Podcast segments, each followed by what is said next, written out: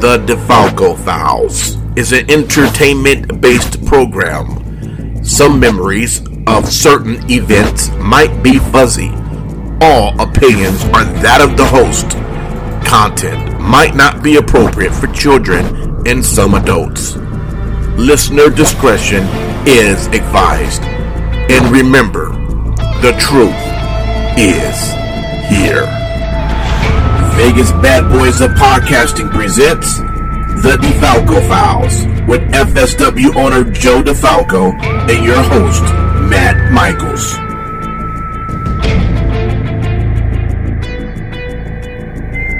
All right, everybody. This is DJ Impact instead of Matt Michaels. Matt Michaels is uh he's out, but hey, he's put everyone in good hands. I'm with the owner and founder of, cre- or let's say creator. There you go of FSW, Joe DeFalco. Hey man, how you doing? I'm doing great. Hopefully, uh, you're not Lou Gehrig. Matt, who? Not to be Matt, who? exactly. No, but um, man, a lot's been going on, and um, I know you're going to let us know all about it. I know you had a big event that uh, took place this past weekend with high uh, high octane. Tell me how how you feel about that show. Uh, you know, it, we just came off at the end of the month. In reality, Day of Reckoning was like a pay per view, Mhm. and it was a casino show. We just happened to do it at the FSW Arena, Okay. and you know the numbers were through the roof. Yeah, Uh, it was one of the best attended events that we're going to have until next uh, Saturday when we have the GCW FSW show. right. But you know, I had gone away, so I was gone for like five days. So I'm trying to push everything and promote it and trying to figure everything out because in reality, this show that just happened was the last true FSW show until our anniversary on June 18th. You know, Mm, usually we don't go six weeks, and it isn't like we're not doing shows, but we're loaded. Where FSW is doing a bunch of stuff on the Saturday, but it has nothing to do with the FSW storylines. right. We're doing the joint show with GCW. We're doing a 25 and under tournament Legends Rise with the best young talent throughout the United States. Right. Uh, even my son's got the show on the Sunday afternoon. Wow. Okay. So it was important that we were able to solidify some things on the 13th. Mhm. That way, when we gear up for the anniversary, you know, we had some things kind of in place, but now we set them in stone. And after what happened, uh, it, it was a, really good bridge show. It was it was a good show right. you know, and you know, you don't like to take away from anything, you know, on the bigger shows, but this one did what it needed to do. We had some really good matches. Uh, we and we set up things that we're going to set up for the anniversary, where we're already ready to go, and hopefully, you know, on Sunday we'll be four weeks out. So I was told at the Silverton that's when they like to push thirty days they'll get stuff on the marquee. So now we're in rush mode because we also have big shows next week. So, Right. you know, the high octane, we didn't have uh, per se, let's say like Ice Williams and Braxton. Right. And the heavyweight champion wasn't there. The tag champions wrestled the regulators. And uh, Gregory Sharp was there. So we were able to set things up. Chris Bey made an appearance and made a huge announcement. So we definitely needed that show uh, to get us over the hump. So people, you know, Right. because FSW is a storyline based company. Right. You know, we can do FSW, GCW every year and, and do cool matches, and that's just what they are. But I don't know if it draws as well on a normal Saturday night when AEW is in town and GCW is in town Friday night. We already know we've already sold. We never do two rows on the entire sides. We do the one row up against the wall. Now we have to move up and move up. So we have Okay. three second row setup. So our front row, we're going to be moving out the commentary table, things like that. Yeah. So, you know, we know that's going to be a crazy show. But the anniversary show is going to be where all the the regulars, you know, hopefully a lot of people who haven't come as often, you know, the anniversary is kind of our big deal. You know, to Right, us, yeah. that's that's our biggest show of the year.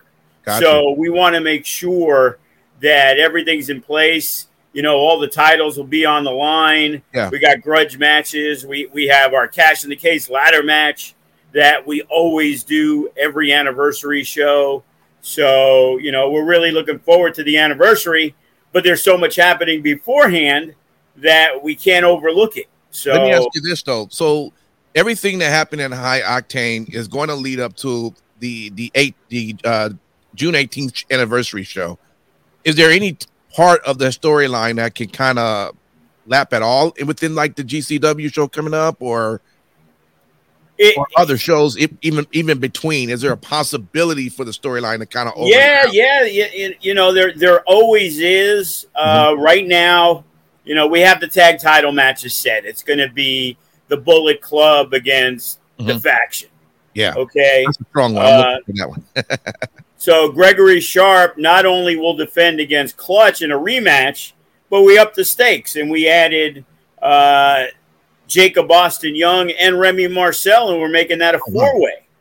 nice. Okay. So, so you got former all former champions in that match. Yeah. Uh, Danny Limelight, man, he's been really destroying the young the young prodigy Bodie. So he's got Sure. the opportunity one on one at the biggest show of the year to uh, to try and become the No Limits champion. Yeah. And you know we saw that there was a tag match with Kenny King, who made his first appearance in the arena in uh, over six months. So you know he was doing commentary when they tried to beat down Bodie, Jai Vidal, and and Danny Limelight. They have formed a uh, very dynamic duo. You Hmm. know, so it's interesting to see. And as you say, right now, Ice Williams vanquished Nick Zander. So Wow. Okay. so in the storyline world of FSW, Mhm. right now, there is no set number one contender for Ice Williams. and that's our heavyweight champion.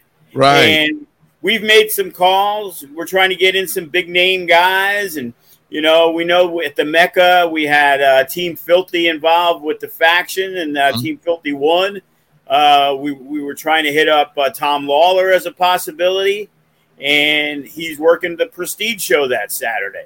So we're kind of scrambling around because he's our heavyweight champion. We need to have a marquee match. Right. So there's definitely the possibility because the faction uh, will be part of a team FSW. Unfortunately, Fresco and this time Fresco and Watson won't be here. Last time Fresco and Watson were the two that were here. Gotcha. So we were going to do a four on four FSW GCW match, and we still are. But right now, the question becomes who the fourth guy is. Gregory Sharp's been added. So it's going to be Ice Williams, Braxton, and Sharp. We were going to do all the champions that we could and as part of the four guys.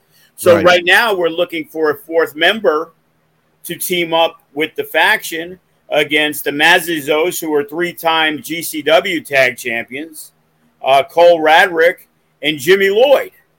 And so that's going to be a little bit crazy kind of matchup right there.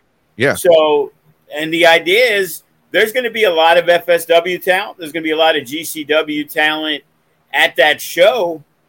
And you never know uh, who might be looking for an opportunity to take out the champ. So, you know, right there is a, a strong possibility that, you know, we, we, we might find Ice's opponent that weekend. Right. Wow. Hopefully, Ice will be ready. you know, because any one of them, man, from from the crew, I mean, they they could come with it. And, You know? and the bottom line is Braxton has to cash in. He has one year. Ah, okay. So he has to cash in. And we're also having another cash in the case ladder match. So the question becomes how crazy. We, we might have two cash ins in the same night. Never before seen. in rep in professional wrestling history. That's right. That's right. Wow, man, this might actually be something that you need to uh, attend. You know, you've got to attend this show of anything to so you can see what could come out of this, or at least watch it on um what is it, FITE Plus now? FITE Plus, man, it's only eight bucks a month, and there's literally a hundred shows a month that you can watch for the eight bucks. Every GCW show, Black Label, we have our show, the Legend Show. Even Ben's running a show, our referee, and oh, okay, yeah, I'm sure I don't believe that one will be on, but we have our guy Ed in San Antonio is doing his uh, fifth women's show at the okay. FSW Arena, and that's going to be aired live on FITE Plus also. So we got about we got one, two, three, the Natural Born Killers on Saturday. Four, we got five events that are just this weekend. So you're paying a dollar fifty a pay per view. Wow, yeah, that's that's that's a good that's a good value right there. Even and, Matt can afford that. yeah, exactly. Now let me ask you though. Now, everything I've always known fight as being FITE TV, and as I was looking at some transitions they made, it seems to be FITE Plus. Is there really any difference between the two?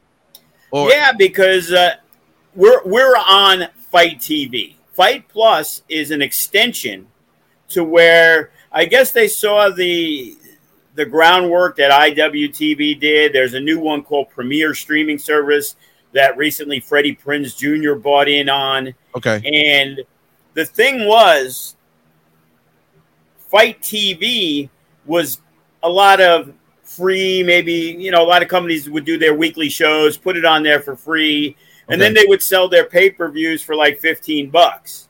But the problem mm. is, for us at least at that time, was you know we would do an okay number, yeah. but those numbers dropped significantly once Black Label Pro, Revolver, mm. you know, Duff, all, all these companies right ended up going on FITE Plus, and now it's kind of based off your minutes.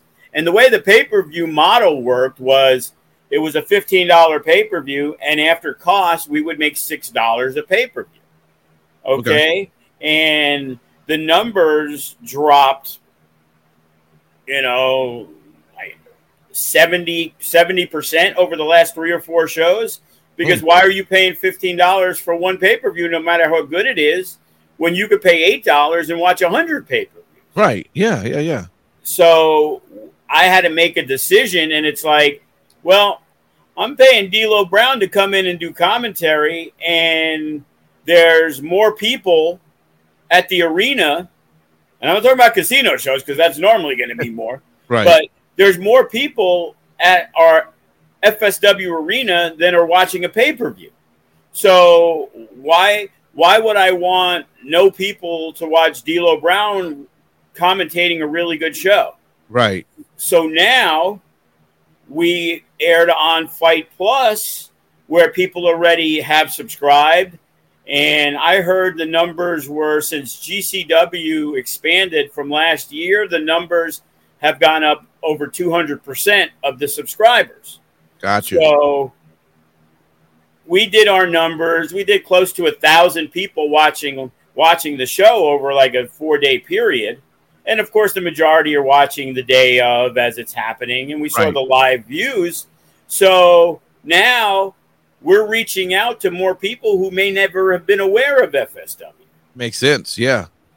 So hopefully we could find that fan. And then down the line, when we're looking to hopefully expand one day to go to California, go back to Arizona. Right. You know, I've had an open invitation to go do the showboat in Atlantic City where GCW runs but it's way too costly without having the brand name to right. go out there because anybody can book a show. But if I'm booking FSW, my main guys, the Remy Marcells, the the Matt Vandagriffs, the Jai Vidals, mm-hmm. Chris Bey, sure, Hammerstone, sure, those guys have na- national value. But what about the hardcore, long term FSW guys mm-hmm that's pretty expensive to be flying eight or ten of them in there. Sure, because that's more than what their rate's going to be. You know, right. you're, you're, talking, you know, instead of if I could do the same show and I did it in Atlantic City, it would probably be three or four times the amount of me doing it in Vegas, where at least I know I got a fan base. Right. So it's like right now is not the right time. I could do a show in Atlantic City that I think can draw, but it's like using Matt Cardona and Rhino, and now I'm using three FSW guys and 17. So it's more like a mecca. Right. And now I'm trying to just get in guys closer to there for travel. But now it's not an FSW show. So you don't know what my product is. It's just me going over there to do a show, right. sprinkled in with a couple of guys they may not know of because they're longtime FSW guys who haven't really broken out into the national market. Right. Makes sense. Well, it's only a matter of time, Joe. You you you eventually will will will get there, and you you'll be you'll have your people over there in the East Coast and start making a big name for yourself. You know, I always feel that if we can get people to come to our show, they're going to like what they see. Yeah. You know, wrestling has changed though so much. There's so much structure is different, and what what appeals to people and you almost have to like find this new, you know, like Brock Lesnar, the, the next big thing. Eh, that, that's mm-hmm. what it is in wrestling. It's like we're we're traditional. We're, we we run a PG thirteen wrestling product that has good stories. Production's pretty good. Mm-hmm. Great for an indie company, but if we're going to compare it to WWE or, or AEW, you, you, you know we're we're on the bottom floor so we have to get people that are hot people that they care about. You see so many different companies and what made gcw break out? Well the pandemic. They decided screw the pandemic they were going to run in different cities that were starving for wrestling. And ring of honor decided we're done. We're not doing anything. Right. So first they dominated the east coast and we're doing the shows in Philly, in Jersey, in New York, in Maryland, and up, up and down the East Coast. And then it was like, hey, let's go to Chicago. Hey, let's go here. Well, there's nothing else going on. And they come, and the thing is, it's like, oh, well, you know, they're come and go. They're a death match company. Well, that's great, but look at the Nick Waynes and the Jordan Olivers mm-hmm. and, and and and the rest of the crew they've mixed in so much. We like to mix in much, but they mix in a lot of the death match stuff and they can do that own show. And they do the Bloodsport show. And they do so many different things that they made themselves so relevant that, you know, working with them is great business for us. Right. It makes sense. With having a lot of the names now that come from FSW that are part of the bigger promotion, uh, Solo Sikoa, Karrion Kross, Zoe Starks, or even Chris Bey over at Impact. Um, are, are you finding that there is a lot more interest in, um, in, in people wanting to know more about the FSW brand itself? I mean, I know you even have this show coming up uh, this Thursday, which is the um, uh, Legends show, right? Legends Rise. Yeah, Future Legends. Future Legends is is these names helping build the name of future stars of wrestling? People want to know more about this company how to be a part and see themselves maybe getting to that level of a wwe or impact or even aew well i always prided myself when i first started putting the wrestling shows together my goal wasn't to be like hey let me find 20 guys from las vegas that wrestle and i'm going to do a show. No my, my thought process was Buffalo Jim used to run shows in town, and I thought, wow, I, I can I can do better than this. Used mm. a hmm. lot of students who may not have been ready, didn't really use a lot of people, and you know there was sprinklings of good things, but it was more about the Buffalo show instead mm-hmm. of the wrestling show. Mm. And when we decided, we decided at one point you know, before FSW had its first show in 2009, I created something called Vegas Extreme. And on those shows, we were using talent because there was a Nevada Athletic Commission controlled wrestling. So I couldn't do a paid show unless I had paramedics on duty, ambulance, licensing, all, all, you know, you right, basically right. had to be Don King to do a show. I couldn't do a school show because it, it was like five thousand dollars out the door before you even brought anybody in. Wow. Yeah. So we did those shows, and crazy enough, and this, this was in the 2000. Uh, Mike Knox, who became a WWF guy, uh, Derek Neikirk was another WWF guy. He was Heyman Security after one of the Bashams got fired. He was in developmental for a long time. Okay. Uh, Jimmy Snuka Jr., who was Deuce, he was one of our guys.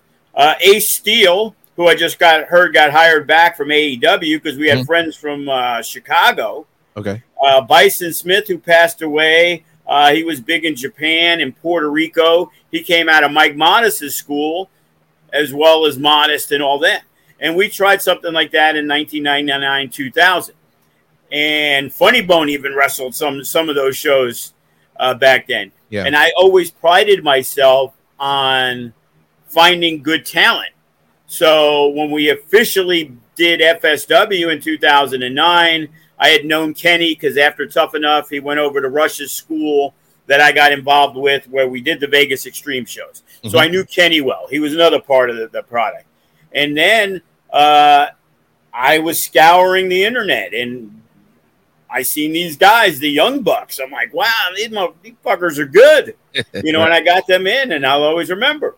You know, I paid 75 bucks each to get the Young Bucks and they wrestled the Cutler brothers, who Brandon Cutler, who is part of that, because these Right. guys were like best friends growing up in Victorville or whatever. Yeah. And you know, we used you know some other talent, but it was always you know a Ryan Taylor. He was originally booked for my first show.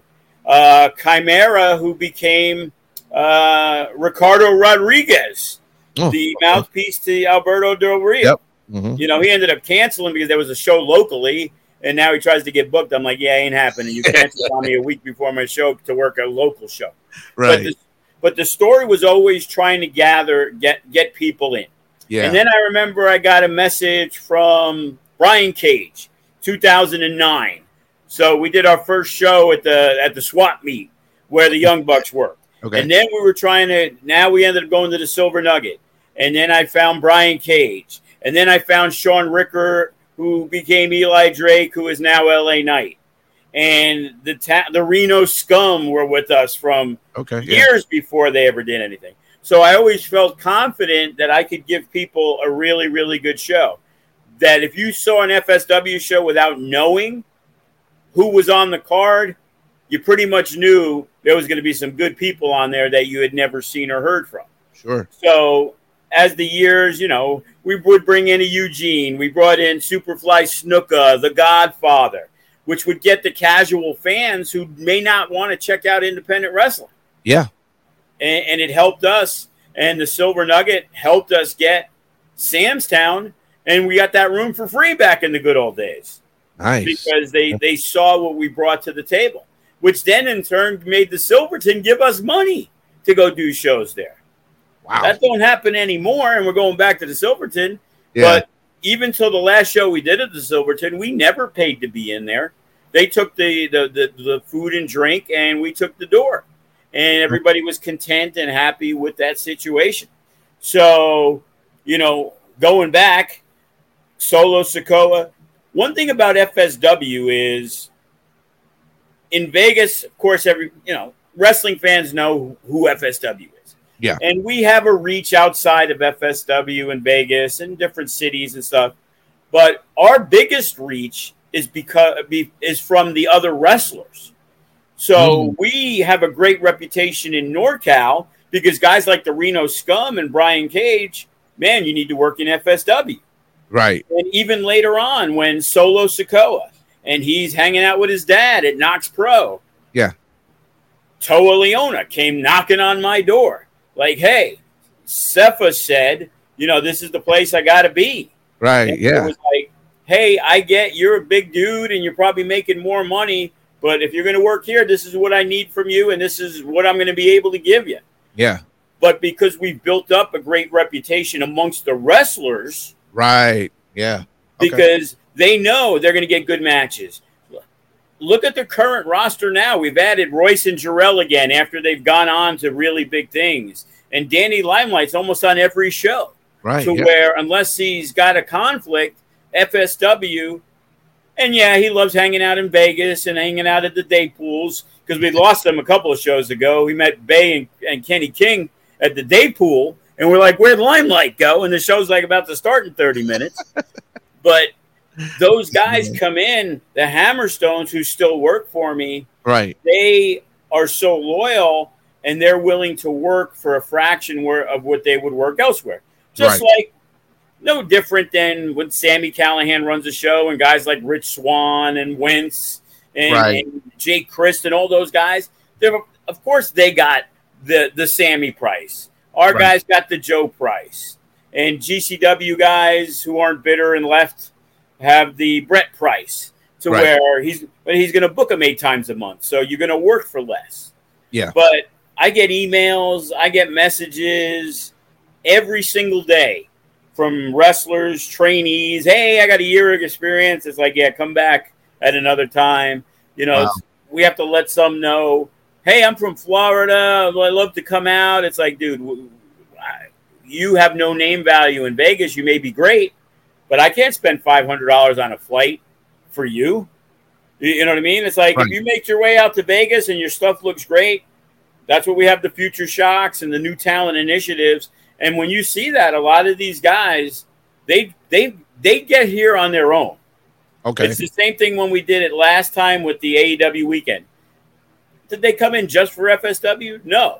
But some of these guys on the Future Legends show, they're getting they're getting opportunities at Rampage, AEW, whatever. The Jarrett Diaz, who's been on that show numerous times, and Robert Martyr, and Eli Knight, and Richard Mhm. King, and Yep. all these guys have great buzz from where they're from right. and now they're coming over here. So if you hadn't seen them before, man, Thursday night it's going to kill. You know, we got. I couldn't even do it with twelve. I had to go to thirteen, and it's like there would have been fifteen. But Nick Wayne is in Europe. He was going to be in the tournament, Okay. and Komander was going to be in the tournament. When Okay. when Jimmy Lloyd had his birthday show at our arena, which couldn't have been more than two or three months ago, Okay. Yeah. we had locked in Komander. I asked Brett, yeah, he's going to be here. We're good to go. And then all of a sudden, a week later, he's on AEW. Then he ends up getting the match with Vikingo. yeah. And all of a sudden, like the dude got signed. And it's like I, he's making one last appearance for GCW in Vegas, and and we can't get him. So we wanted to stack this as much as we can. So we got some GCW talent, uh, the West Coast talent. Jai Vidal's another guy who would have been on the show, but Impact is taping that weekend. Mm, okay. You know, I could have did a 24 man two night tournament. For the tournament, when you win that tournament, what do you, what do you get out of it? Well, we have been working with a company called Future Legend Apparel. Okay. And Future Legend Apparel uh, sponsors a lot of wrestlers in the business. Uh, they even currently sponsor Austin Theory, and he sponsored Theory since he was like 18 years old. And Wow. he would give them like a monthly stipend, and in exchange, you wear their clothing and you go on the shows. Future Legend, Future Legend. Matt Vandagriff is now a proud uh, sponsoree. Uh, Casey Navarro, and that was the easy way to get him from the tournament because he's also a future legend guy. Uh, Hunter James, young kid, 20 years old out of Atlanta. He's a future legend guy. And he came up with, he sent me, and he had this belt, really nice, uh, a, a uh, red belt with with silver and with the big FL future legend champion. Okay. And I'm thinking, hey, I got an idea. You know, I'm always priding myself. We're future stars of wrestling. You're future legend. What would you think about doing a joint show together that you sponsored? And we do a tournament AEW weekend when we can get the maximum value of having people in town to see it. And I want to put together a tournament. And he's fantastic, Frank. It's like, you do it all, Joe. You just let me know what I need to do right. and I book it. He made a couple of recommendations, like I said to Hunter James. We were looking at getting Kerry Morton, but it just wasn't uh, feasible at that point. Like I said, there's so much great young talent. And what's funny is he sent me the belt, which is great. And then he goes, Hey, I'm working on the new belt. And I'm like, what are you talking about? so he is going to be debuting. I saw it, and okay. this one's even better. It has the FSW logo, the future legend in writing, and then the FL in the middle as part of the plate. Okay. And I get, I, I can't wait to see it. He's going to be here uh, for the event also. So I'm really looking forward. But it's not an FSW title. We got more than enough FSW titles. sure. So yeah. this is a future legend championship. My goal okay.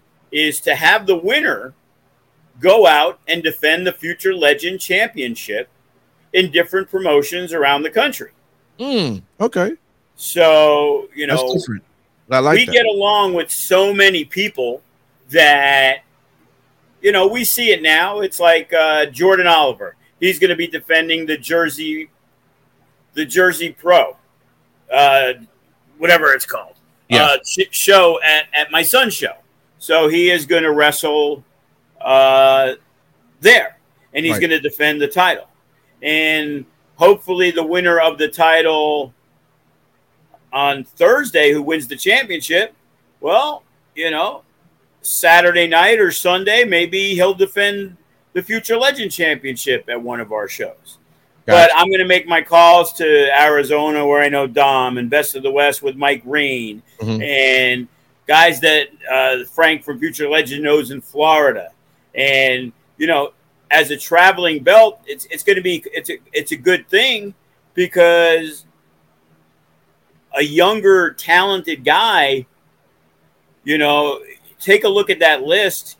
Casey Navarro is probably the most known, Jordan Oliver, right. but you know the guys that are really really good, Richard King, Matt Vandagriff, Bodie, all these guys, they're not going to get a lot of people to fly them across the country to wrestle an independent wrestling match. Right. But if we say, hey, we got this guy, and the future legend is gonna is gonna cover the flight for you, would you be willing to use him on the show? And now he'll that that future legend because of us is going to get more opportunities right throughout the United States and who knows where.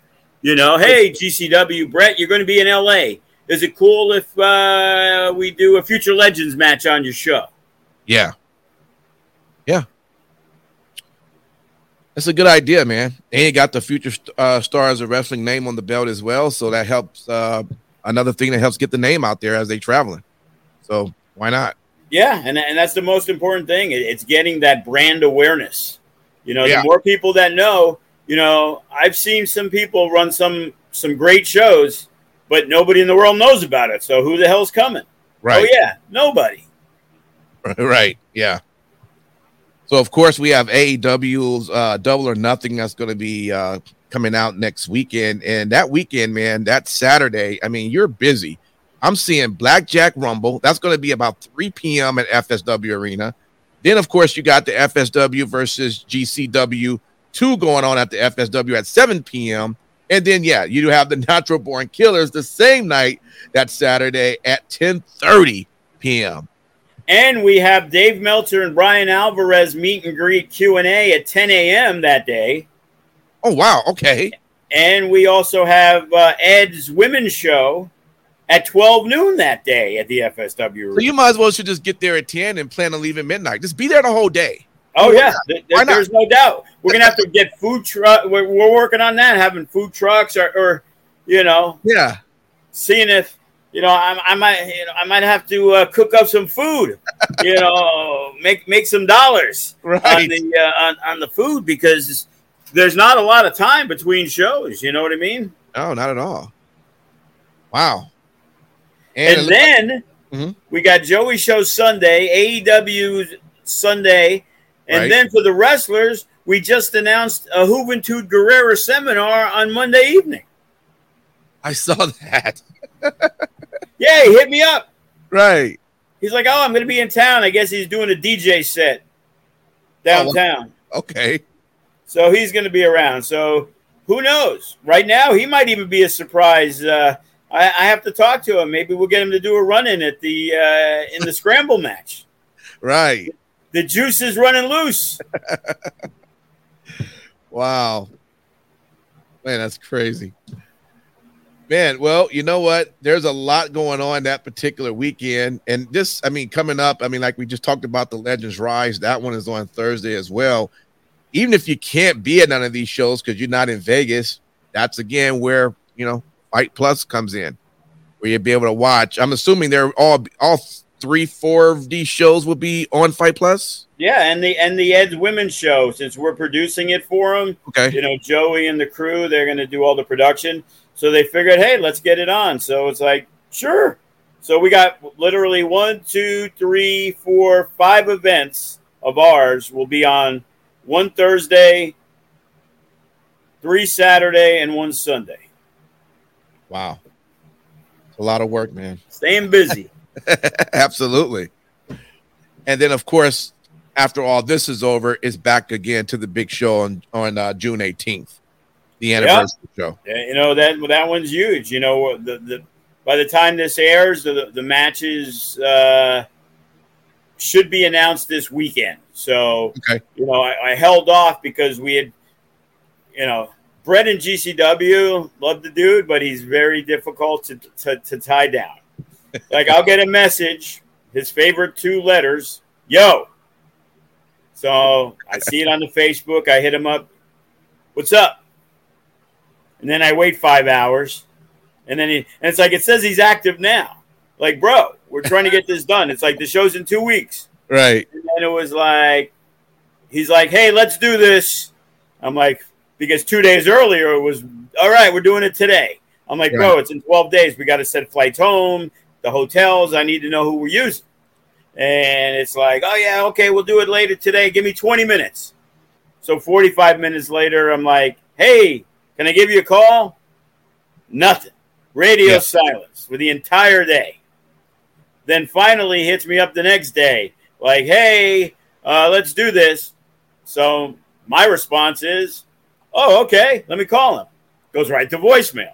Yeah. It's like, what the hell? And then two minutes later, he messages me back. Oh yeah, let's do it through the text first. Blah blah blah blah blah. And then he gave me questions like, hey, you know, who are your tag teams? So, you know, I lobbed. I said Suavecito, Sky High, the faction guys are the champs. Blah blah blah. So he got confused. And then he was like, "Well, we got the Macizos. What about them versus the Suavecitos?" I'm like, "I thought you said you wanted them the rest of the tag champs." Oh, I thought they were. So he got confused. So then he actually called me, and then we were able to bang it out because now he had nowhere to go.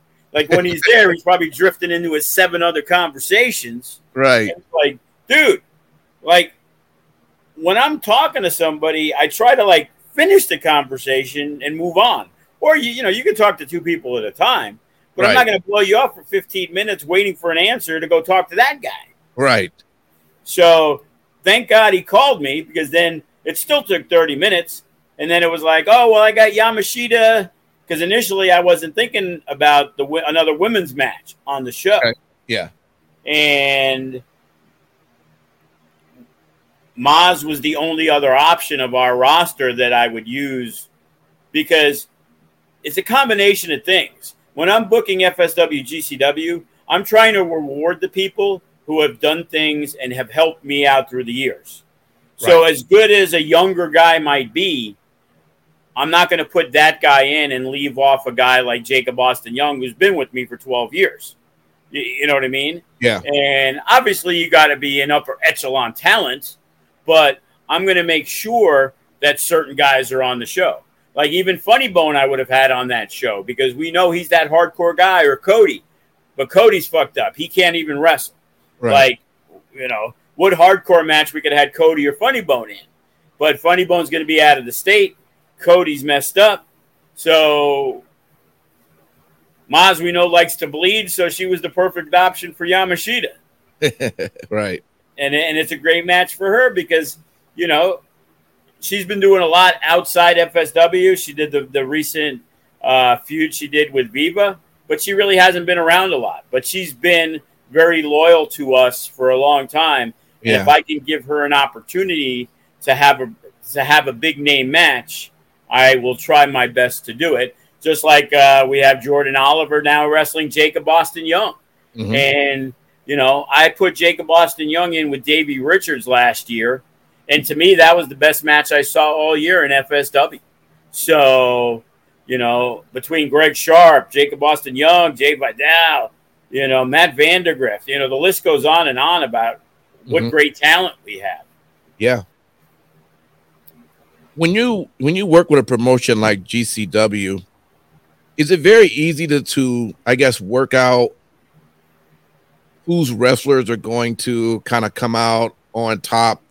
It, it seemed like that's kind of a, a tricky thing because it seems like um I guess it, it's always the forbidden door. So and and the one that's I guess have more of a um uh, a name or position, you would think they're the ones that would have their talent always come out on top. It was, it's, I'll tell you this, it's probably one of the things that used to kind of annoy me back when, um, you know, AEW was doing this with Impact Wrestling because it didn't matter what, it just seemed like, Yeah, you know, yeah, they, they got smashed. Yeah, you know, but do you find yourself, you know, in when you're in these positions that you guys work together and say we can figure out a way where we're not smashing one's, you know, top champion over someone who shouldn't win over them or whatever, or is it, or is that really just a, is that a challenge just in general? It's funny because when we first sat down for FSW versus GCW, the first one we did SummerSlam weekend in uh-huh. 2021, I was under the impression that it was a joint show. I'm like, hey, you want to do a joint show? Right. Oh, yeah, we could do that. So I thought it's a joint show. That means you put up half the money, I put up half the money, we Mm. figure out the card, we split the door, all that great stuff. Right. So I told him, uh, you know, Cody wanted that match with Nick Gage. Well, Nick Gage was only going to work a tag match, according to Brett. Okay. So that's where I got Funny Bone, and then he got AJ Gray, and that match came together. Okay. Uh, I wanted to do Jai Vidal versus Effie, which had never been done before Okay. and we were gonna do that was kind of the plan. Then we were gonna do a lava lounge with Disco Inferno with Ricky Morton because Ricky Morton was in town wrestling the show on the Friday night for GCW. Mhm. Then it turned out that he had a booking in North Carolina on that Saturday. So, you know, Disco got pushed to the side. So when I presented Jai Vidal versus Effie, uh, Brett said, Well, what about Disco versus Effie? I'm like, Well, I know Disco uh, isn't very well liked in the LBGTQ community. Right. And we we did announce the match, and it got more likes, more dislikes, more views, more comments than any match on the show.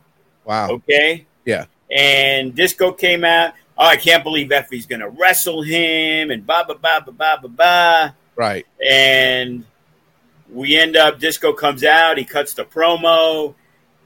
Effie answers back. The crowd's hot. Effie wins. Crowd goes crazy. Yeah. It was the most heat and probably not the best match for sure on the show, but to them, it was the best match on the show Sure. and it was over as over can be.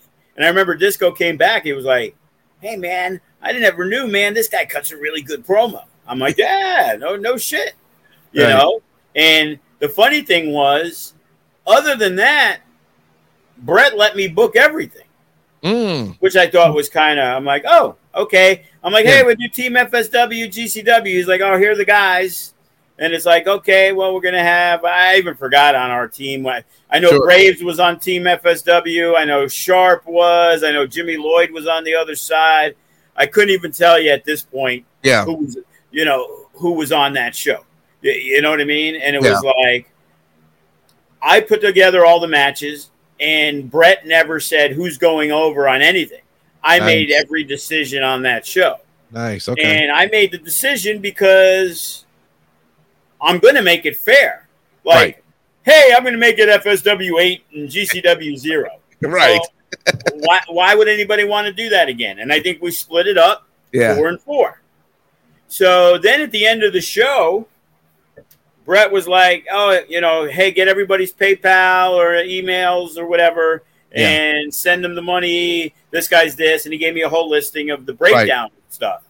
and it was like it wasn't a joint show. It was like, oh, so instead of doing a joint show, it was our show, and and instead of them paying to use the ring and our crew, Mhm. that was the exchange of using our guys. I had to pay for Mm. their guys, Sure. but I didn't have to. I didn't have to go in a third on the flights or anything. Right. Yeah. Okay. So we, that was the wash, and FSW got the gate out of it, gotcha. and we got the pay per view money, which was Hmm. actually one of the best pay per views we've ever done on on FITE TV at the time. gotcha. So GCW two, it's a little bit similar. Well, it's a lot similar, Yeah. but you know we got everything in in hand first place. But he actually had the ideas of the matches, Okay. and we actually did work that. Hey, what about this? Yeah. We were talking about Vandagriff and Damian Drake against the Macizos. And then it was like, okay, well, we're trying to do this Team FSW, GCW type thing. And it was like, well, I wanted uh, Gringo Loco and Matt Vandagriff and Cartwheel and a lot of those flippy guys, Sure. as, as Brett calls him, as Sin calls him. right. So it was like, well, we added Bodie because on our end, he's the high flyer of, in that match to Yeah. go along with the other two. And then we got Cartwheel, Gringo Loco, and uh, who's the other guy offhand? Alec Price. So now we got a really good six man out of it. I pitched Maz for Yamashita. okay. Uh, Brett was cool with that. Then we went with, uh, he was talking, hey, you know, it'd be a great match would be Oliver versus Gregory Sharp. And it was like, well, they're two champions. Neither one wants to lose to the other guy. But, Right. but whether they want to, we don't want them to. You know what I mean? Like sure. Yeah. Oliver's defending his title the next day. You know, we're doing all non-title matches. So, but would rather stay away. So Yeah. I ended up having Oliver work Jacob Austin Young because he he didn't know Jake very well. He was like, "Well, who's one of your best guys?" I'm like, "Well, that would be a really good match." Yeah. because you know Limelight had mentioned his interest in working a Jordan Oliver, uh, but then I saw Titus was available and put Titus in the match. Okay. And then we are going to do, as I said, the faction. But they had asked me, Fresco, a couple weeks ago. He goes, Hey, are we doing anything that AEW weekend? I'm said, I'm not sure yet. I haven't talked to Brett, you know, because we got to, it's mixing and matching. It isn't like, oh, well, you're, you're better than him. You're getting the spot. It's like, hey, I need a heel. I need a baby face. This is what I need for the show. So I was surprised. So now that we only got two. So initially, I got a message from Watson. He's because I believe he's the AWF champion in Arizona. So I know they weren't the tag guys anymore. So I'm like, okay, well, we'll have Fresco because Fresco had asked me a week earlier if we're going to be needed, and I said I'm not sure yet. I haven't talked to Brett, so I thought I assumed that meant that he was going to be there. So we had three guys, and it was perfect for me to add Sharp into the mix because Okay. you would have the heavyweight tag team and Nevada State champions all in one match Right. in a four on four. And then all of a sudden, Fresco's like, "Oh, I'm booked that day," and I was like, "Dude, you asked me if you were going to be needed. Well, you said you weren't sure, so I figured that meant no. Well, if it was no, I would say no, bro. Yeah. You know, I'm not trying to sugarcoat. Yeah, and uh, oh, well, let me see, and then the answer is really no. It's like Right. you know, I wasn't sure. So it's just like that. So, and then we have a scramble match. Uh, as of right now, it's Remy Marcel, Okay. uh, Starboy Charlie, and there's a couple others that we're looking to add into the mix. So, but we're pretty much set on everything. First row sold out. Second second row, where we usually do the ones in front of the bleachers, which is Yeah. 15. Now we're doing 70 second row as well as 70 front row. And basically, we got three second row left out of that. And then we're going to be squishing motherfuckers in the uh, in the bleachers, no doubt about that. Yeah. And then in the back corner, we might do like 30 standing room only if that's what's necessary. sure. You know, I've always said we, you know, you never sell out. There's always a spot to stand.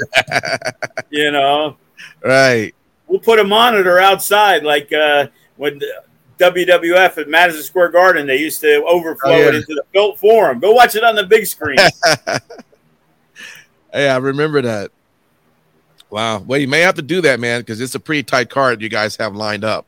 So I'm. Yeah, I'm, we, we we didn't get the sales quick enough on that because we get the initial sales, but oh, okay. because we weren't able to put the matches out a month in advance like we were the, the first time. Okay. We had actually discussed actually doing that show because we've been talking with the people at the. Uh, I guess it's now called the.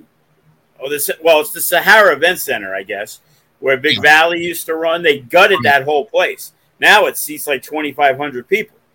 Oh wow! But right now they only have an event license for twenty one and over. So that kind of takes away a little bit from us. Right. But the idea was if we knew we could get more people in there, we would. And I'm pretty sure we would have upped the budget and brought in even bigger names. You know, Matt right. Cardona is around, but you know he's not affordable to use at the FSW arena. You, you know what I mean? Yeah. But having him against a against a hammer, Hammerstone would have been fantastic. You know, Joey could have worked a lot of different other people. Oh yeah. Yep. So, but that's the exciting part. You know, doing that. The day to day, it gets boring. It gets annoying. You're dealing with kids that sometimes just don't get it. Like these are monster shows. These these are big time.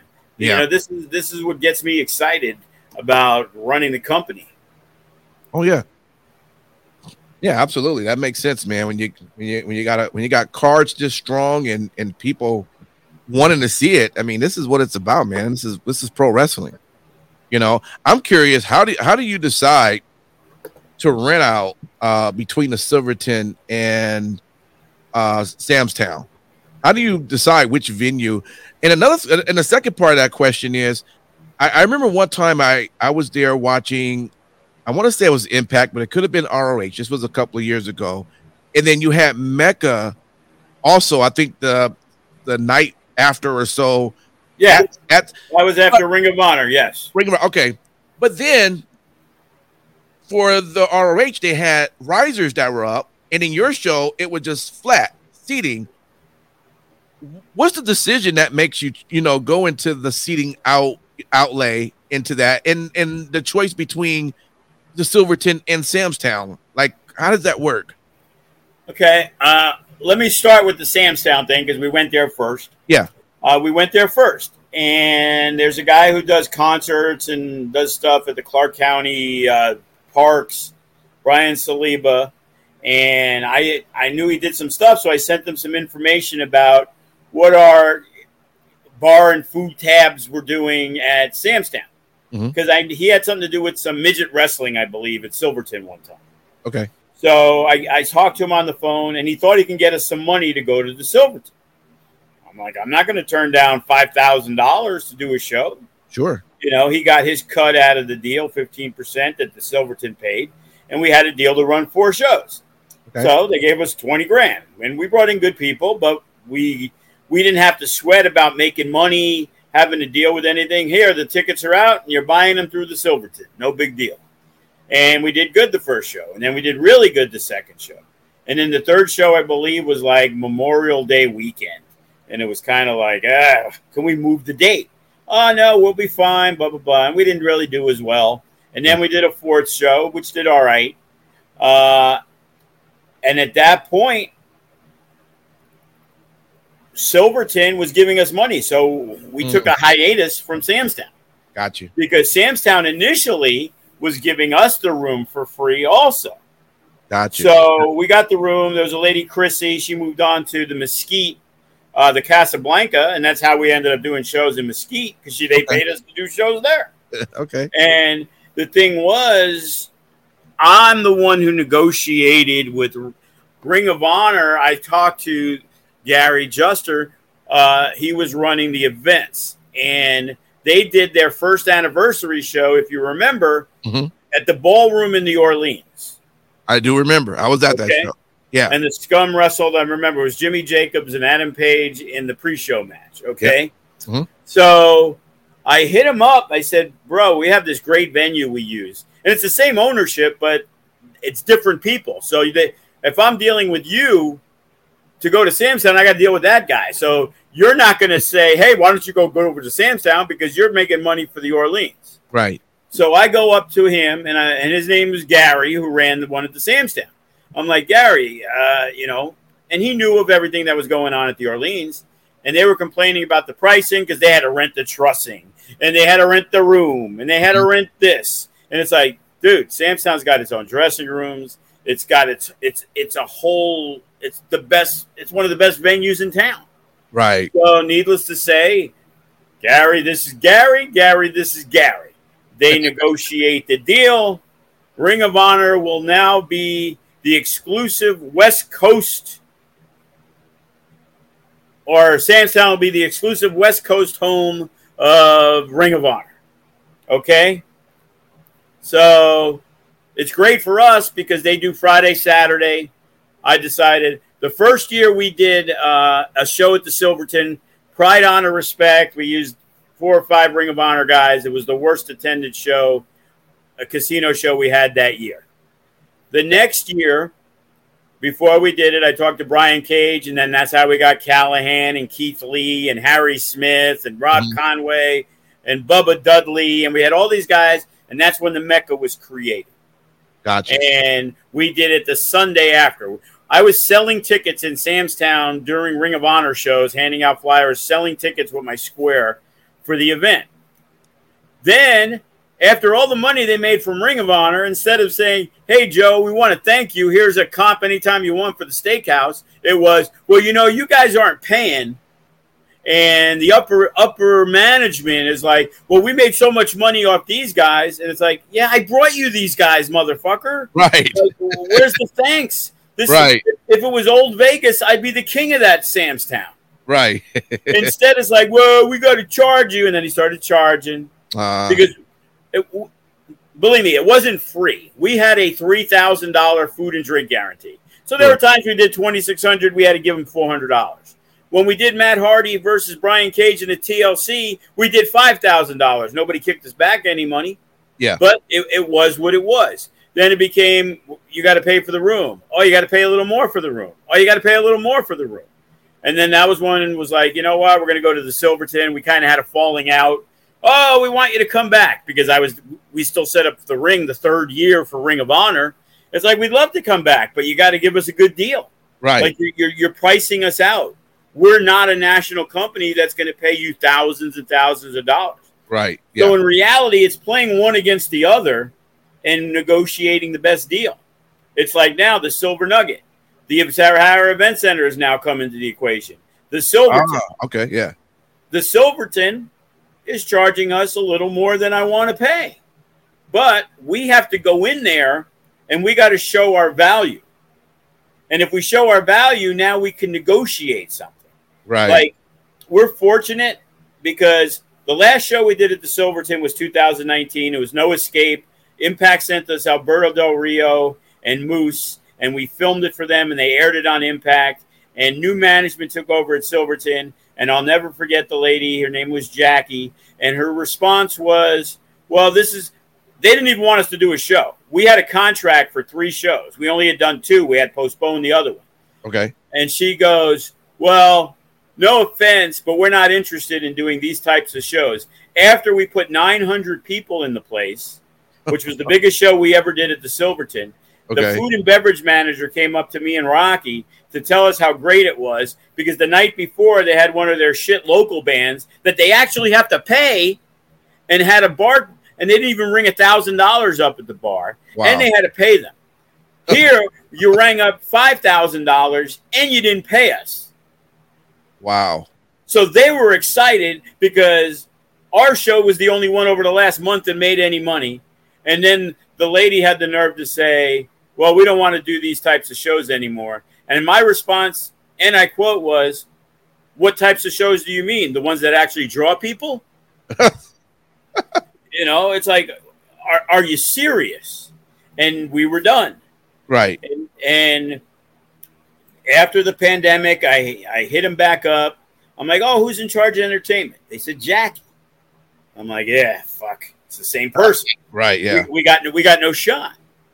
So then after the pandemic, they weren't really doing anything anyway, the Silverton. Yeah. Then, like a year later, I hit them back up probably early last year. And I said, Oh, who's in charge of uh, entertainment? They're like, uh, Jamie, but he's not in right now. And I'm like, He's not in right now? Yeah, Jamie. And they gave me the last name. Yeah. I'm like, Really? And then we had a conversation and th- they priced us out because they weren't doing anything. Gotcha. And then I touched base again a year later. I'm like, hey, you know, the pandemic's a, you know, we're a year and a half out. I see you guys are starting to do some shows. We were lucky. He was one of the main security guys when we did that show in 2019. So he was always fond of our product. So he gave us a better deal. You know, obviously I wanted this deal. Yeah. He gave me this deal, which was still better than that deal, which is what they initially had said. So they gave us a break, and we're going to try to make it work. Yeah. And the idea, we learned that when we would do a show, because one time we had to do the Mecca at the uh, uh, the West Side Cannery because there was something going on at Sam's Town, and it was a different fan base because in Vegas a lot of people transport through buses, Right. you know, and going from North Las Vegas area to the Silverton. What are you gonna do? Five fucking buses and take three hours to get there? You got to really love the shit. That's right. So we always wanted that. Hey, now we're at Silver Nugget. We have that locked in. We know we got it. We got the price. We know what we have. And now we have a three show deal to do at the Silverton. Nice. Options on us. Yeah. Give us a little better deal for two and three. You know what I mean? Yeah. And now with the Sahara Event Center, that's kind of flat in the middle of the town. Yeah. hmm So we got three different spots to where we can do things. And again, you know, the event center, hey, you know, I'm not going to do a show at your place if I get a better deal at the Silverton because they Right. have a hotel. They're they're an event place that where people that was always the issue with Sam's Town and doing it at our school or doing it at the Silver Nugget. You Mhm. know, you could drink, you could gamble, you know, you could go to nice restaurants. It was a night out when you went to Silverton or Sam's Town. Right. Silver Nugget is is still, you know, it's that dingy '70s old school bo- boxing feel, and the arena's fine and everything, but it's a different atmosphere compared to Sam's Town, where people use it as a night out with the family. Hey, we'll drop the kids off. We can go gamble. We can go eat at one of ten different restaurants right. and that helps us. And it's it's getting it out there. The marquee at Sam's Town is great, but the one at the Silverton's better because it's right on the highway. How many thousands of cars pass every day? That's so right. we're going to have a 30 second video. Now, in 30 days, I know they rotate videos, but I guarantee you, you're going to see that video a bunch of times. So you're talking 100,000 people at least are going to see that there's a wrestling show right there. right. Yeah. And we can't market the way we used to. We can't go on Monday Night Raw and put on a commercial because everybody watches it later on, on, on a DVR Right. Yeah. or they watch it on Peacock. Nobody watches it on Cox Cable anymore. Right. But now Cox Cable, instead of 300 for the commercial, they want 600 because they got to make up their ad revenue because nobody wants to add, do run ads. Right. Yeah. So I'm paying more money for less viewership. Yeah. So Makes sense. yeah, so it's it's it's always there's always a hurdle that you have to you know jump over, Yeah. and then there's another one waiting for you. That's how it works, man. Definition of life, it seems. Well, yes, sir. it looks like we um as we just kind of wrap up i'm just gonna kind of wrap everything so everyone really can uh get the idea of what's going to be happening uh within a week now we we know AEW will have their dynamite here uh that wednesday and i think they're doing a rampage taping uh, on the 24th and then of course they're double or nothing but with all these fans that's going to be in town for that you definitely want to support independent wrestling, which is going to be going down this entire week, starting off Legends Rise. That's going to be Thursday, May 25th, 7 p.m., FSW Arena. You definitely want to see that one for sure. Then we skip over to Saturday, Now, you got Blackjack Rumble. That one's going to be 3 p.m. You got FSW versus GCW 2. That's at 7 p.m. And you got Natural Born Killers at 10:30 p.m. And then we found out early on that Saturday, we're gonna have uh Meltzer and Bryan Alvarez. They at 10 a.m. in the morning. And then there was one more noon at noon, right? Um yeah, Ed Ed in San Antonio presents Poder Poder Cinco. Poder Cinco. Okay, that's right. And that's gonna happen at 12. So just plan for Saturday to hang out at the FSW arena. Look, that's right. Yeah, I mean, this is gonna, gonna be a lot of fun. Yeah, we're gonna have cots you can rent for 20 bucks.